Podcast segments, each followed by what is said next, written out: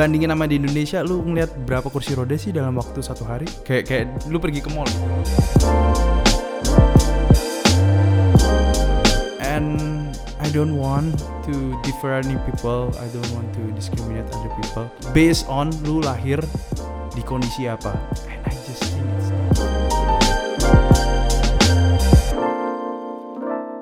Hello everyone, welcome back to pada suatu ketika episode 57 Hey, how are you guys doing? Gimana kabar lu pada semua?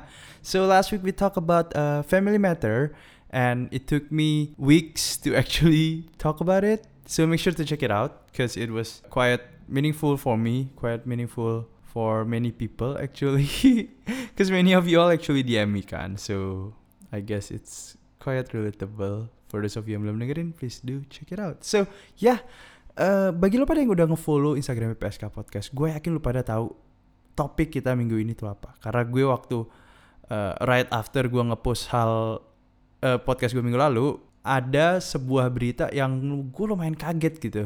Yaitu adalah tentang CPNS atau calon pegawai negeri S is sosial I guess.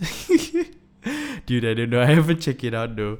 Uh, ntar ya gue. Oh, sipil, sipil, sipil. Calon pegawai negeri sipil. Oke, okay, jadi di CPNS 2019 ini tidak ramah dengan transgender dan kaum difabel. Oke, okay? jadi uh, sebenarnya mereka tuh ada. Gue gue gue ceritain dikit nih. Gue ceritain dikit. Sebenarnya mereka tuh ada jalur untuk kaum difabel. Oke, okay? tapi ini, ini ini hal yang lucu gitu. Oke, kita nggak mau ngomong tentang transgender and uh, the LGBTQ community lah ya. Oke, okay. kita langsung ngomong aja ke difabel, disabil kaum disabilitas. Ya, karena keterbatasan waktu yang kita punya aja. Next time, next time kita bakal ngomong tentang LGBTQ community kok. Don't worry about it, oke? Okay? Jadi, gue bakal share cerita gue waktu gue di US gitu. Oke, okay, jadi gini deh. Gue bacain dari bbc.com Indonesia, oke? Okay? Sementara jalur disabilitas kriterianya adalah, oke, okay, dengerin, mampu melihat, mendengar, dan berbicara dengan baik, oke? Okay? Lantas mampu melakukan tugas seperti menganalisa, menyampaikan buah pikiran, mengetik dan berdiskusi, serta mampu berjalan dengan atau tanpa menggunakan alat bantu selain kursi roda. Jadi sebenarnya ini orang bikin kayak negara tuh bikin jalur khusus untuk difabel, untuk kaum disabilitas, tapi persyaratannya itu kayak bro, ini persyaratan bukan buat, ini persyaratan orang yang tidak mempunyai kayak disabilitas di hidupnya bro. Ini literally everything yang yang kaum disabilitas kebanyakan di luar sana tidak bisa penuhin gitu. Kayak kayak so what's what do you really want? What the hell? Okay so I was mad actually. I was mad. I was like bro kalau lu pada kayak ngebatasin hal ini ini sama aja lu nggak sampingin kaum kaum disabilitas ini sama aja dengan lu. Yang katanya wah CPNS tahun ini ada jalur khusus. Sebenarnya udah dari tahun-tahun sebelumnya sih. Jadi kayak uh, ada jalur khusus buat disabilitas tapi persyaratannya tidak memungkinkan gue untuk daftar. So what's the point right? Kayak anjir lah sama aja bohong. Kayak anggapannya lu ditawarin temen lu makan gratis di restoran tapi tiap kali lu ngomong lu harus bayar ke dia. Terus udah gitu kayak tiap kali lu duduk lu bayar lu cuma dikasih nasi apparently. Tiap kali lu nambah uh, nasinya or nambah lauknya gitu bayar kayak bro ini sama aja gue bayar sendiri semuanya tadi lu cuman biar image lu aja keren. Eh gue bayarin tapi kalau lu duduk lu makan lu minum es teh lu minum minum pun lu harus bayar. Like ini namanya gue cuman nemenin lu tadi well I guess emang itu ya tujuannya cuma buat image. So yeah let me tell you all about my story back in the states dan gimana waktu gue ke situ gue ngerasain uh, kayak gue bisa bilang kehidupan kaum disabilitas di sana and why it's so different with what we have in Indonesia. So ya, yeah, pada suatu ketika. Alright, jadi pada suatu ketika waktu gue pertama kali datang ke Amerika, hal yang gue paling takjub, yang gue paling kaget adalah begitu banyaknya orang kaum disabilitas di jalanan. Oke, okay. like literally. Kayak lu, oke okay, oke, okay, before we dive in ya, For your information dulu, kalau misalkan di Indonesia itu datanya tuh sekitar 9,7% atau kayak ya let's say like 10% itu yang dari populasi itu yang mengidap atau mempunyai disabilitas. Sedangkan di US itu 12.7 persen. Secara sensus ya kurang lebih beda 2 persen lah ya. Jadi emang lebih baik di US. Tapi, tapi, tapi, tapi, even dengan data yang sedemikian rupa, bandingin sama di Indonesia, lu ngeliat berapa kursi roda sih dalam waktu satu hari? Kayak kayak lu pergi ke mall gitu, lu lu mungkin gak sih lu ngeliat ada orang kursi roda berapa? Kalau emang ya berapa jumlahnya? Sedangkan kalau lu di US lu bisa ngeliat di setiap corner tuh ada orang yang pakai kursi roda. Oke, okay? dan di situ tuh pertama kali gue nyampe karena gue dan teman-teman gue datang dari negara yang super duper kepo dan sebenarnya keponya tuh karena kita semua tuh nggak pernah ngerasain, nggak pernah ngeliat hal itu. Hal itu sangat tidak normal uh, back in Indonesia kan, until now actually. Jadi gue ngeliatin, gue gue yakin tuh orang-orang yang waktu pertama kali datang itu mereka risih banget. Soalnya gue kayak, oh, jadi mereka di jalan terus ngapain tuh? gue gue gue actually wanna know karena itu bukan suatu hal yang sangat normal di Indonesia dan orang-orang yang ada di sana itu gue gue jelasin dari kursi roda dulu nih ya. Mereka tuh, ada controller di tangannya. Oke. Okay. jadi for the yang nggak tahu kursi roda di situ semuanya rata-rata matic jadi lu nggak harus oper gigi. Anjing jayus banget bangsa Oke, okay, jadi dia mereka ada controller ya tadi gue bilang. Terus mereka even kalau lu stroke, lu tetap bisa jalan cuy. Soalnya kalau lu kayak oke okay, jadi ada one woman in my college back then itu tuh dia tuh kepala salah seorang kepala library-nya dia tuh kayak stroke setengah badan ya kan? Tapi dia masih bisa datang gue ngambil bus yang sama sama dia. Jadi busnya pun itu kalau misalkan ada orang naik kursi roda kayak tangga di depan yang buat masuk itu ntar berubah jadi kayak datar otomatis gitu matic jadi nggak harus oper gigi. Jadi habis gitu uh, kursi rodanya masuk terus sama supir busnya ntar dicantel gitu. Jadi setiap pagi gue ngambil bus yang bareng sama dia and then nyampe sekolah ya dia stroke setengah badan like legit gitu loh. Jadi kalau kita ngobrol sama dia tuh kita tuh rada kesusahan soalnya kan uh, setengah badan kan jadi mulutnya tuh kayak setengah nggak bisa gerak gitu kan. Tapi we were trying and she also get it gitu kayak kayak kita kesusahan juga buat ngertiin dia. Jadi dia ngomongnya bakal pelan dan dia sabar banget. Orangnya baik banget serius. Meskipun salah seorang teman gue ternyata dia apparently dia ngajar kelas Inggris dan salah satu teman gue fail kelas dia dan dia benci banget. So ya jadi se, se segitunya gitu loh. Di, di Amerika tuh lu dapat subsidi dari pemerintah untuk lu bisa ada di jalanan gitu. Even kalau lu misal yang orang yang stroke ini mereka tuh kayak ada cup holdernya di uh, motor bukan motor apa kursi roda mereka yang ada motornya itu.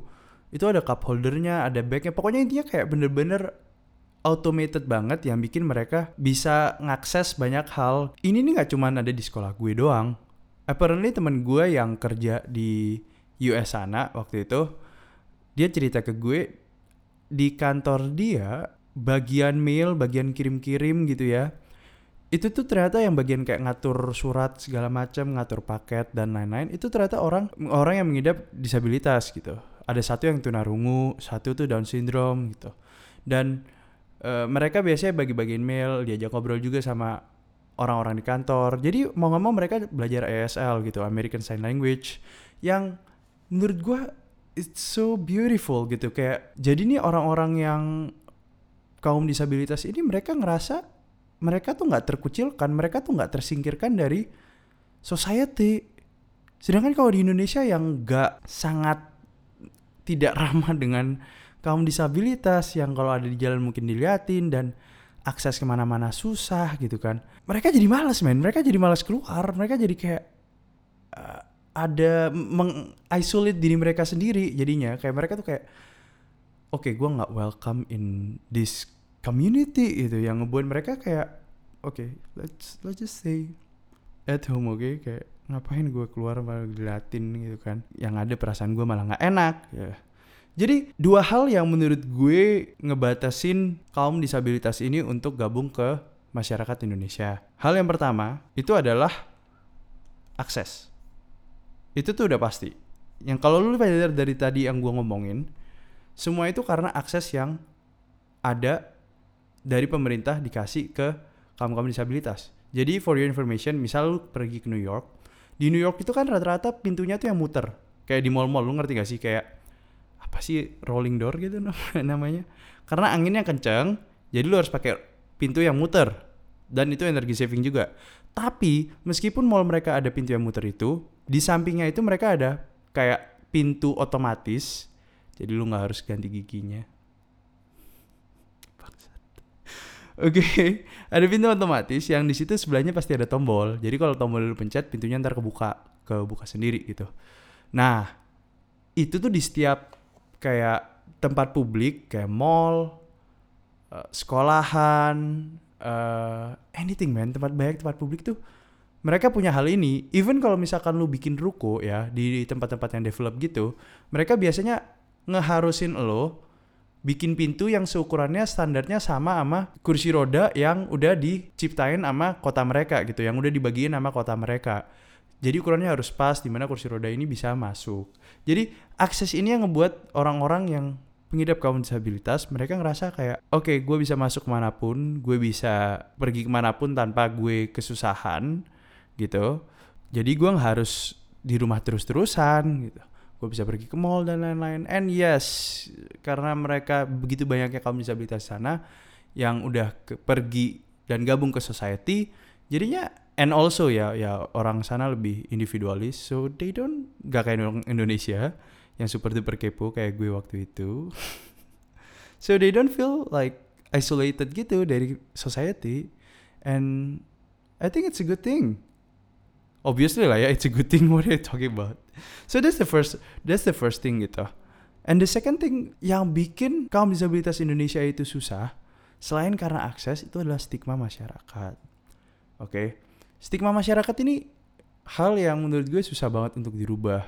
Uh, when I was a kid I still remember kayak both my parents selalu ngomong kayak kalau lu bisa lu nggak boleh dapet uh, misal lu dapet pasangan yang uh, salah seorang di keluarganya itu punya penyakit kayak disabilitas gitu karena itu bakal turun temurun and eh, it's it's actually true it's actually true. Itu emang proven. But I don't know I just feel quite sad to hear about it. Kayak can you imagine lu lu lahir di dunia ini dan lu udah kayak dapet somehow di label sebagai orang yang less than other people. Kayak gimana kalau itu kejadian ke lo gimana kalau itu kejadian ke lu yang lu lahir dan lu misal uh, tunarungu misal gitu terus lu harus dikucilkan dari society karena lu selalu di bawah masyarakat sekitar no matter uh, what you've done what you've become. And that's pretty sad. Makanya gue selalu uh, gue selalu percaya semua orang lahir di dunia ini tuh harusnya semuanya sama. Meskipun hal yang gue pingin ini adalah sesuatu yang idealis banget yang nggak mungkin kecapean di dunia. Uh, tapi kayak misal kenapa kalau lu dengar dari podcast podcast gue itu gue selalu ngebela wanita. Karena menurut gue wanita di dunia itu punya privilege yang jauh lebih rendah daripada laki. And begitu pula kaum difabel. Um, waktu mereka terakhir mereka dianggap kayak mereka itu kelas 2, kelas 3 citizen. And I don't want to differentiate people. I don't want to discriminate other people. Yang kayak mana yang lebih bagus mana yang enggak. Based on lu lahir di kondisi apa. And I just think it's not fair at all. Jadi stigma ini yang ngebuat sebenarnya ya bokap gue waktu itu gue sempat debat sih sama bokap gue and then uh, my dad was like yeah if you have a disabled kid then you have to work your ass off until you die. You have to uh, take care of him or her till the day you die and he or she might not be able to help you at all in in your life when you're old. So do you want to spend the rest of your life like that? Enggak kan? That's why you have to avoid it itu. Makanya lu nggak boleh sampai uh, dapat pasangan yang punya track record kalau dia di salah seorang keluarganya mengidap disabilitas. Sebenarnya ada sebuah ethical dilema sih waktu gue mau ngebahas hal ini. Sebenarnya gue pernah ngomongin tentang hal ini dulu. I think kayak pernah sih. I don't know, I'm not sure. Jadi gue gue gue ceritain aja nih ya. Di Iceland atau bahasa Indonesia tuh Islandia ya. if I'm not wrong. Itu tuh hampir mereka tuh negaranya hampir eradicate the Down syndrome. Like legit bro, like this is a real thing gitu.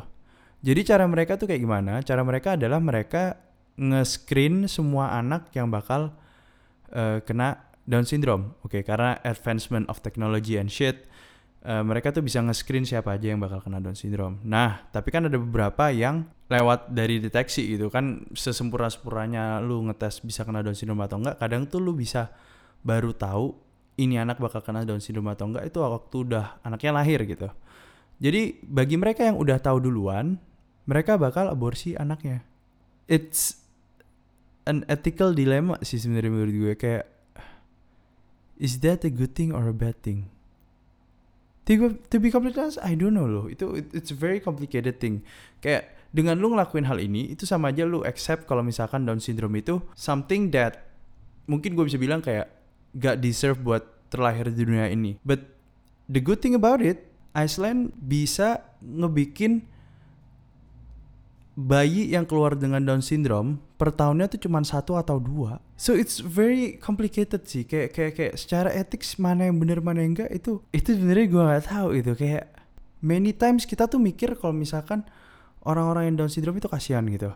Tapi on the other hand orang-orang yang Down syndrome ini mereka happy just the way they are gitu dan lu bisa ngeliat orang-orang ini mereka biasa uh, tersenyum dan happy dan segala macam. Dan tapi kalau misalkan anak Down syndrome ini lahir, yang suffer itu adalah orang tua mereka gitu. Yang tadi bokap gue bilang, orang tua mereka harus ngebiayain anaknya for the rest of his or her life gitu. Let's say, oh tapi kan mereka biasanya bahagia punya anak Down syndrome. Who never know gitu.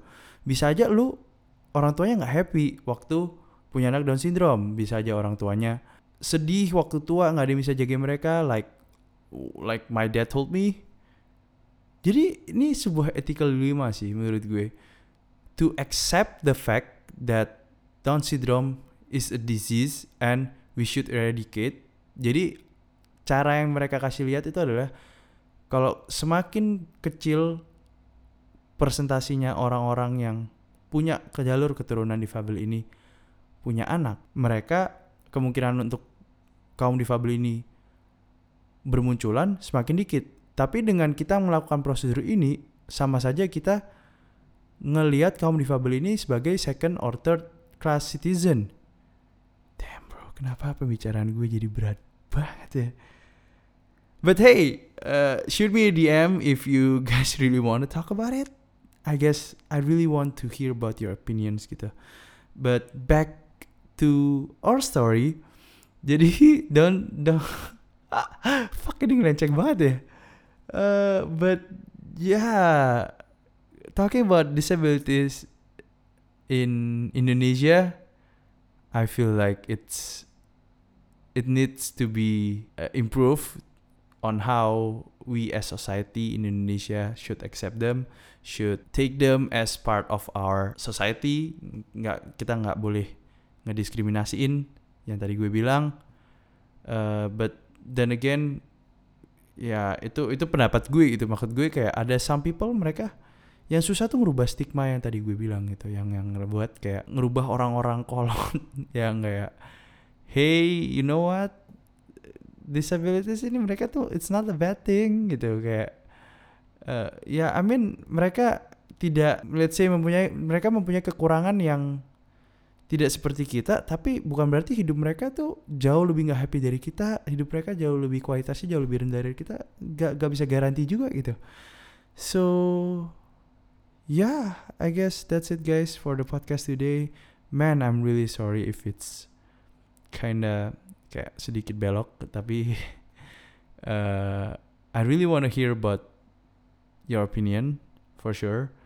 Please send me DM on PSK Podcast And yeah, I guess that's it. Hey yo, thank you banget udah dengerin PSK Podcast sampai akhir. And for those of you yang belum follow PSK Podcast and contribute to the community, please do follow it and contribute. That's the most important thing. Percuma follow kalau nggak contribute apa-apa. Hah? Nggak sih. Lu pada bisa kayak dengerin orang-orang sharing juga sih on PSK Podcast. So yeah, we have uh, Q&A on every every weekend hopefully because lately rada ngacak jadwalnya cause I've been so busy and so many things to do but hey hopefully I can stay consistent. I can still have Q&A on weekend. So yeah.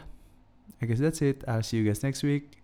Don't forget to subscribe on uh, Apple Podcasts or follow on Spotify or wherever you or maybe follow on SoundCloud or wherever you listen to it right now. So yeah, I'll see you guys next week and see ya.